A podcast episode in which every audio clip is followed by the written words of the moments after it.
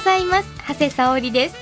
毎月第一土曜日のこの時間はアートレディオ西東京市文化芸術振興会よりお届けしています。この番組では地域で文化的な活動をしている方々をお迎えしお話を伺っています。一緒にお客様を迎えてくださるのはこの方。西東京市文化芸術振興会ハーモニーの副会長。西東京フィルハーモニーオーケストラの代表でもいらっしゃる西田勝彦さんです。え西田さん今日もよろしくお願いいたします。よろしくお願いします。はい、えー、西田さんは大学卒業後レコード会社プロデューサーとしてクラシック映画やアニメの音楽シャンソンカンツォーネ民族音楽を担当。その後大手電機メーカーでマルチメディアソフトの開発文化支援のメセナを担当。定年退職後ホールマネージャーとしてコンサートを企画。現在は大学時代から始めたホルンでオーケストラや室内楽を楽しんでいらっしゃるということです。今日はちょっとなんか西田さんハワイっぽい感じのね、はい、そうですね。実はね、ね、あの、えー、今有馬さんとですね、はい。はい、今日のゲスト有馬さんと同じところで、はい、えー、西東京市ビジネス交流会っていうのに参加してきたんですよ。ああ、そうなんですね。それで帰り一緒に自転車でこれに向かってですね。はい。したらたまたまあの、うん、ポッドキャストでお分かりかもしれませんけど、はい、分かるかもしれませんがね、二、人ともハワイアンルックで 来てましてね。ということでね、今西田さんのお話にもありましたが、えー、今回のゲストは歌声喫茶地域のカフェを主催、地域活動にご尽力されています有馬信之さんをゲストにお迎えしてお送りいたします。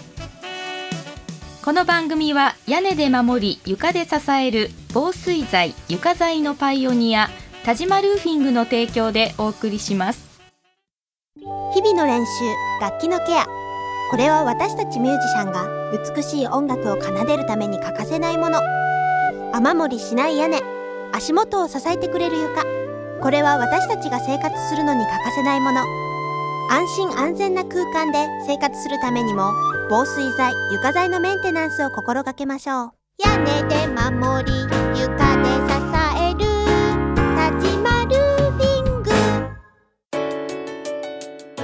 は西田さん早速お話を伺ってまいりましょう、はい、ゲストの有馬信之さんです。有馬さんよろしくお願いいたします、はい、こんにちは。よろしくお願いします。よろしくお願いします。素敵な笑顔。そしてねさっき西田さんのお話もありましたけど有馬さんもねこのハワイの感じのね お召し物というど。ういうわけかね。どうか、ね、バッティングしましてね。ね、よくお似合いでいらっしゃいます、ね、ありがとうございます。七十、歳超えるときに似合ってきますから。ねあのね今ちょっとね70歳超えると似合ってくるというお話がありましたけど、ね、この番組で一番最初に年齢をお伺いするっていうのもどうかと思うんですけどあの有馬さん失礼ですがおいくつでいらっしゃるんですか？今年、はい、ちょうど80歳になりました。80歳ですか。この若さで。いや本当にねお肌もツヤツヤでとすごくもう雰囲気もだからハワイのねシャツが とてもよくお似合いになるっていうねとてもねおしゃれでね素敵でいらっしゃいますよね。どういうふうにしたらねそう有馬さんのようになれるんでしょうか？いい生活をしてるんですよきっと。はい、子供の頃から、ね、なんか美味しいものよく召し上がるとか？いやそれはまあ企業秘密。有馬さん先ほどのねあのオープニングでご紹介しましたけど歌声喫茶そして地域のカフェを主催でいろいろと地域活動もねされているってことなんですけども、はい、あの西東京市にお住まいですか？そうです。向こう大町に住んでます。そうなんですね、うんはい、西東京では長いんですか？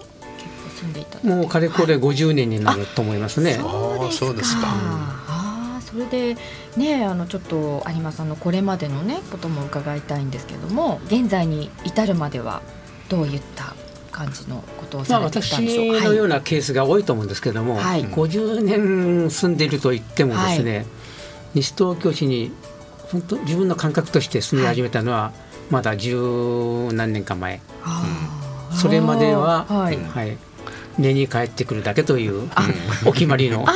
はい、はい、そうなんですね。ご出身はどちらなんですか？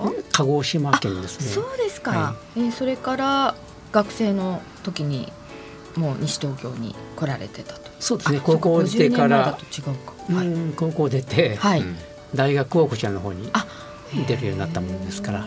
それから大学の時にはもうすでに田無市にお住まいだったんですか？いえそうではないですねそうではないですか、はい、で大学卒業されてお仕事疲れてからこちらの方に、うん、という感じです、あの卒業して就職して、はい、その会社のうん、九州に転勤になったりとかねそういう時もありましたけどまあ、10年ほどしかそこにいませんでしたから、ねえー、ある事情でそこの会社を辞めて東京に戻ってきてその23年後に自分の家を、はい。うん、建てたと建て建ててもらったと言いますかね。はい。うん、西東京に、はい、それからずっと今のところ住んでますね。でそれからねあの地域の活動を、はい、本格的にされるようになったきっかけっていうのはあるんですか？年齢で言いますと65歳まで、はい。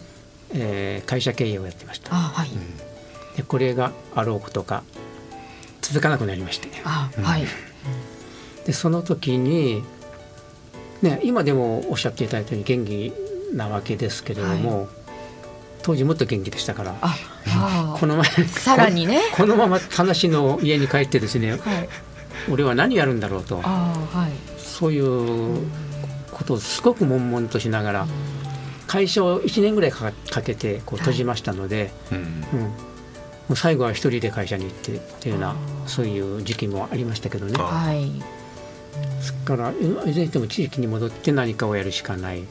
という。そんな時に NPO 法人という目新しい、はい、新しいそういう法人組織に出会ったんですね。あ。まあ、NPO 法というのができたのが、はい、平成10年ですね。でちょうど私が会社を、まあ、閉鎖しようかと思ってた頃に、はい、NPO 法人という言葉が流行り始めた。うんいろいろな社会の問題があるけど、その問題を解決するための組織を、が NPO というですね、今はね結構 NPO 法人って聞きますけども、まだそうですね。珍しかったですよね。ですからまあこの新しい手法で何かできないかなってことを考えながら、普通はね NPO 法人を作る人はこれをやりたいからと言って作るわけですけど、私は NPO 法人が先だったんです。あそうですか。NPO 法人を作りたいけど何をやればいいかなとか。なるほど。そんなことを考えましたね。社会問題がありますからね。でそれじゃああの設立されてからは何をされたんですかまずは？その頃一番興味があったのはですね、はい、実は葬儀なんですよ。あ葬儀、はい、ちょうど私の年代、私もその頃両親を大体亡くした前後の時でしたし、はい、まあ友人とかね、うん、そういった人たちと居酒屋に飲みに行っても、はい、やはり葬儀の話が出る、うん、よくわかんない世界だなっていうことがあるんでちょっと首突っ込んでみようかなということで。でそれをどういったあの地域活動に結びつけるために NPO 法人という形でやってみようという。まあ後でまた話が出るかもしれませんが、はい、それを変形だんだん年とともに変形していって、はい、何年か前に就活って言葉が流行り始めた、はい、その時期に終わる活動の方の就活ですよね。はい、で就活支援センターという名前に名称変更したんです。今ですとね特に高齢化社会であのもう高齢で、ね、あのたくさん元気に、ね、もう超高齢ですね。方ね、うん、たくさんいらっしゃいますけれどもやっぱりその元気なうちに考えておくっていうそういったこと大切ですかね。ねそう、うん、その通りなんですね。はい、それで葬儀にまあ興味を持ったのをきっかけにして、うん。はい、結局就活というのは、葬儀だけではなくて、それを含めていろんなことが関係してきますよね。以前あの障害学習のことをやられてましたよね。はい、えー、障害学習推進懇談会とか、はい。はい、そういうことをね。そうなんです。ね。うん、なんかこうねいかにして生き生き年を重ねるかということでしょうかね。そういったことにすごくあります。うん、それでまあ皆さんに、あの地域の高齢者に、まあ、啓蒙的といいますかね、はい、で、えー、これをやっておくといいんじゃないかというのはやはり今ではもう当たり前の言葉になりましたけどあの、はい、エンディングノート、うん、エンディングノートね、うん、はい、この中に当然葬儀のことなんかも含まれてきますけれども、はい、医療とか介護とかね、はい。うん、いっぱい。僕も書きましたね。あのお葬式にはこの人呼んでほしくないとかね。この人はぜひ来てほしいとかね。あもうお書きになったんですか？そうですか。ある部分書いたのはありますよでもやっぱり大事なことですよねその書き方とかはあの例えば有馬さんが指導なさることっていうのがあるんですかまあ、本来書き方があるっていうのはおかしいんですけどもね、はい、書き方でもやってます、うん、セミナーを開いてそれでこういうことを重視しましょうとかですね。はい、うん、ぜひねそういったセミナーのことですとかあとね他にも今、えー、されている活動などについてもまだまだ後半で伺っていきたいと思いますが、はい、この辺りで一曲お届けいたしましょう。今日お持ちいただいた曲は、まあ、私はもともとですねバイオリンの曲が好きなんですね。はい、それで本当はあのシベリウスのバイオリン教則を持ってきたいなと思ったんですが、はい、見当たりませんでしたので、はいはい、あの商品、まあ、あの小さな曲でですね、はい、これも私はクライスラー大好きなんですが、はいはい、中でも「美しきロスマリン」という曲、はい、なんいい曲ですよね。可愛らしくてね。そう可愛らしくて、ね、はい、はい、ではお届けいたしましょう。うん。はい、クライスラー作曲のジェラールジャリバイオリンソロ美しきロスマリン。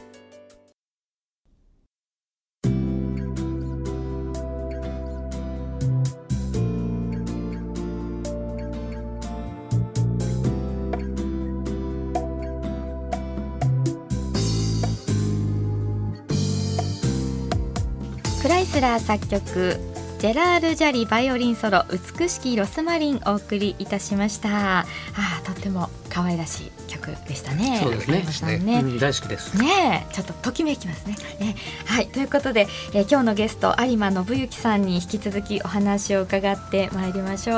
あのねエンディングノートのお話などもちょっと伺いましたけれどもどうですかね？それ以外にもこういろんな方が元気で今いられるといったことのためにいろいろ有馬さんがされている中でこの歌声喫茶というものがありますよね。はい。こちらはいつぐらいからされてるんですか？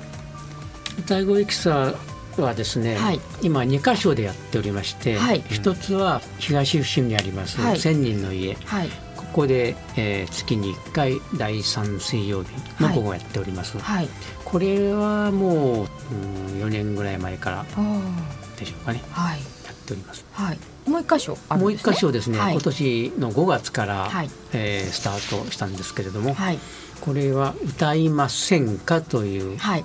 うん、歌いませんかの戦歌が,、が漢字ですね。はい。専門の線に、うん、科学の科。科学の科。ですか。はい。いいですね。という名称で。歌いませんか。はい。こちらの2種類の、えー、2箇所ですね。はい、歌い。ませんかの方は、はい、えー、西東京市の市民会館、市民会館。5階にプレイルームという大きな部屋がありましてね、はい、はい、そこにあのピアノが常設されておりますので、はい、そこでピアノと、はい、えー、ハーモニカのメンバー何人、3人、はい、これでピアノとハーモニカで伴奏して。有馬さんはあのお子様の頃からハーモニカをずっとやってらっしゃる。子供の頃ではないんですが、まああの高校時代ですね。高校時代から。はい、えー、ハーモニカそうですね。ずっとやってらっしゃるんですか？高校時代にやって、うん、それでもう大学に入ってからやってなかったので、でもハモニカっていうのはね自転車と同じで一度吹けるようになれば、うんね、いつでもできますからね、えー、残ってますね、うん、なんか子供の頃ですね音楽の授業かなんかで私その吸って吐いて吸って吐いてってやりますか、ハモニカって、それを習った覚えがあるんですけどもね、じゃあハモニカでしょうね。吸って吐いて吸って吐いて。それを繰り返してなんかもうものすごいププププとかすごいねあのすごい方ってなんかうーってああいった感じの演奏されるんですね。そういうことも交え ながら。えちょっと 演奏は今吸って吐くっておっしゃいましたけど、はい、西田さんのね、はい、ホルンは吹くだけですね。吹くだけです。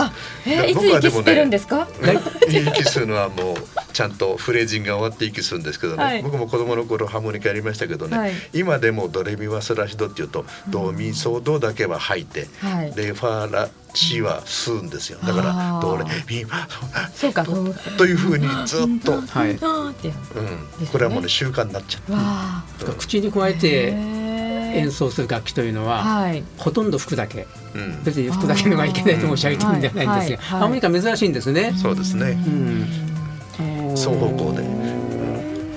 吹水吹くと音するのと交えてやるというのは、はい、ハーモニカのほかには、うん、あのおそらく日本のがあの雅楽の賞ですかね、うん、それくらいだっていうふうに、まあ、よく、うん、聞くんですが、ね。まあ、そのじゃあ有馬さんのハーモニカの演奏付きでそのそう歌いませんか。では。演奏付きって言います伴奏あ伴奏あ伴奏付き。で、はい、あとピアノの伴奏付きで歌いませんかでは、あのハーモニカが三台ですか？お三方でハーモニカさん、ハーモニカ三人、すごいですね。ハーモニカに興味を持たれる方もたくさんいらっしゃりそうでしょうね。そしたらね。そう。あの 本当にね、今私どもが参加している、うん。まあ、名前出しますと、はい、ホーヤーハーモニカアカデミーという、はい、八木沢公民館を根城にしてやっている団体があるんですが、そこに、えーまあ、今年になって入っていただいた方が2人いらっしゃるんですが。ここでハーモニカで伴奏しているというのを見てですね、はい、興味を持っていらしてそれで、まあ、ハーモニカやってみたいなということで、お入りになった方がいらっしゃるんですね。ね。でこの「歌いませんか」なんですけどももう9月10月とね決まってますね開催がね。9月7日の木曜日と21日の木曜日そして10月5日の木曜日と10月19日の木曜日ですね、うん、毎月第1第3木曜日に西東京市民会館の5階のプレイルームで参加費500円。そうです、はい、そして午後1時30分から午後3時30分ということなんですけど、はい、具体的には楽譜を見ながらみんなで声を合わせて歌うという感じ。楽譜ではないんですね。歌詞の書いてある。歌詞歌詞ですね。はい。あの昔から、ね、詩が書いてある歌詞を見て伴奏に合わせてみんなでじゃあ次は何の曲いきましょうという感じで歌うんですねえまあ、具体的に 申し上げますと、はい、今はですね、はい、私どもの方で、まあ、2時間という時間ですので、はい、えー、最初そうですね数曲、はい、自分たちで今日はこれを歌いましょうというのをやりまして、はい、ですぐもうリクエストに入ります。あリクエストをもらう、うん、なるほど。最初ちょっと手探りでやってみましたところですね、リリクエストが非常に多いんですね、はい、皆さんに紙切りをお渡しして、それにリクエストを書いていただくと。で最後までリクエスト全部こなせない時もある。ということで。でもリクエストすぐさま演奏できるってのはまたこれは大変なこと。ですそうですよね。あそこがまずすごいですね。そうです。ね。それを言ってほしかったんですけど。そうですね。そこですね。そうですよ。その辺ができるってことはこれはね相当たくさん音楽を知らないとできない。本当ですね。でそういったなんかどうですか？参加された方はどんな様子ですか？ご高齢の方が多いですね。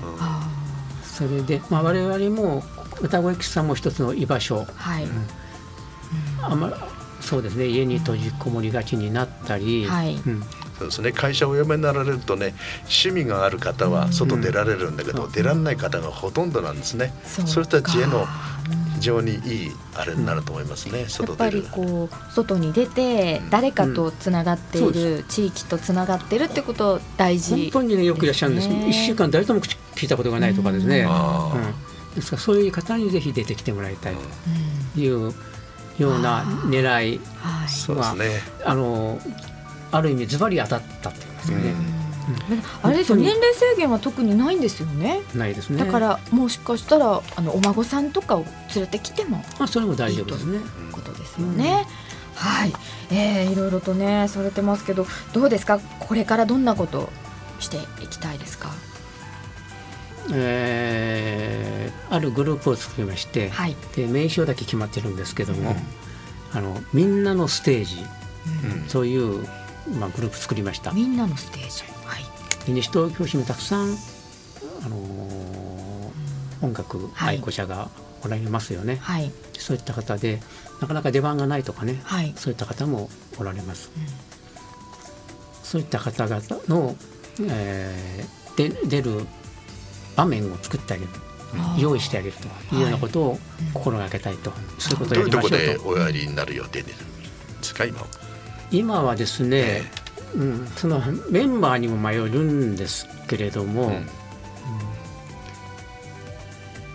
すぐできるかもしれないというのはある一軒家で、うん。えー、社会福祉協議会がみんなの居場所として借りてる場所がありまして、そこにピアノのある、はいがあるんですね。でそういったところで地域の方に対して、まあ、ミニコンサートやりますよというやり方もある、はい、それから1,000人の家でも時々、時々と言いますか、まあ、年に2回はやりましょうということでコンサートをやってるんですが、そこも、まあ、出る場所として、うん、広報になりますね。やったり、まあ、どこかの場所に、その演奏する方が行って皆さんに見ていただく聞いていただくという、いていただくという、で最近になりましてですね西東京市に3年前ですかね誕生した大きな総合病院があるんですけども、はい、そこが非常に大きなロビーがあって明るくて、病院側もあの、まあ、最近話がありましてですね、はい、そこでロビーコンサートができないだろうかというような相談を受けています。ね、ちょっとじゃあそういったね。そういったところにその場所にふさわしい人を我々が、うん、お願いして出ていただく。演奏者にも聞く方にもためになりますねそれはね。ねそうに、ね、なるんではないかなとなんかいろいろ人がつながっていったりとかね地域とつながれるといういろんな機会を今後もね、えー、設けていただけそうで、はい、それももう年内にスタートする予定ですので。そうですか、はい、こうやって目標を持ってらっしゃったりね、うん、えー、そういうことで、うん、うん、日々考えてらっしゃるからい。つまでもお若いんです。はい本当そうですね、ね。うん、次はこういうことで。でそれがまた誰かのためにね何かできないかなってそう、ね,、いうことを常にね考えていらっしゃるっていうところがね、はい、そうありたいですね。はい、えあの今後もあのぜひ、えー、ご活躍をはい、はい、楽しみにしております。ますえー、今日はどうもありがとうございました。こちらこそありがとうございました。有馬信之さんにお話を伺いました。時を超えて受け継がれる優しいハーモニー。心に残るメロディーは日常生活を豊かに彩ります。強い日差しや雨から私たちを守る屋根。滑ったり転んだりしない安全な床。何気ない毎日を確かに見守る防水剤床材は安心安全な暮らしを守り支えてくれます。屋根で守り床で支える。立ちまルーフィング。西田さん。はい。早いものでお時間近づいてまいりました。そうですね。今日はいかがでしたでしょうか、うん、今日は非常に楽しい将来が見える、お話をお伺いしましたのでね。なんか素敵ですね。うん、いやこういうふうにね、考えてくださる方がまさに NPO でいらっしゃるってことはね、はい、地域のためには素晴らしいことだと思いますよ。ですよね、うん、はい、これからもね楽しみにあの有馬さんとそしてまた地域でねいろいろとご活躍される方、ね、楽しみだなと思いました。はい、えさて先ほどお話がありました歌いませんか？はい、西東京市民会館5階で行われます。歌えませんかは9月7日木曜日21日木曜日そして10月5日19日の木曜日ということでね毎月第1第3木曜日に開催いたします。午後1時30分から午後3時30分までプレイルーム参加費は500円。ぜひお出かけください。はい、え千人の家の方もねありますからね、ね、ぜひそちらの方もお出かけください、はい、えということで今日もねいろいろお話を伺いました。ありがとうございました。えこの番組は放送終了後インターネットのポッドキャストでも配信しています。各検索サイトから FM 西東京で検索してみてください。え次回来月の第一土曜日のこの時間もどうぞお楽しみに。お相手は長谷沙織と。西田勝彦でした。はい。それではこの曲を聴きながらお別れです。こちらも有馬さんにお持ちいただいた曲です。ボストンポップスオーケストラロミオとジュリエット。この番組は屋根で守り床で支える防水材床材のパイオニア田島ルーフィングの提供でお送りしました